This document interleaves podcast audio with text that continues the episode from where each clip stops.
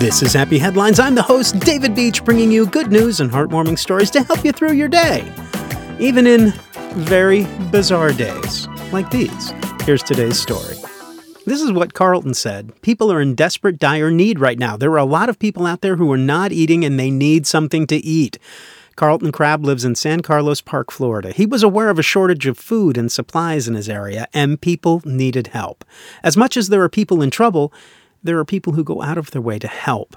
Carlton and his neighbor Scott are two such people. Just a few weeks ago, they decided they couldn't watch the people needing help without doing something about it. So if you drive by his place, you'll see signs and, and a blue tent and people getting help out of Carlton's own pocket. He started small with hamburgers and hot dogs, and now he's received money and food donations so that he and Scott can keep going. Carlton and Scott are cooking, and people are lining up. You'll see them every day from 2 to 7 p.m. And Carlton figures if someone is eating and not starving for one night at least, that makes me feel good.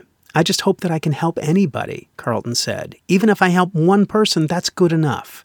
That is why I do this podcast. First, to remind people of the good news out there, since we're seeing primarily bad, it seems, and to remind you that you can help. Even if it's something small, you can change just one person's life. You know those moments, at least I hope you do, where something nice, really nice, just happens and your whole day changes, even if it's just for a short amount of time. That feeling that comes when someone is nice to you.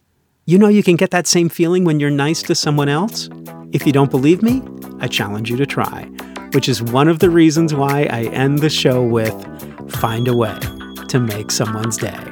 This is Happy Headlines. Stay happy, stay healthy, and, you know, find a way to make someone's day. Thanks for listening.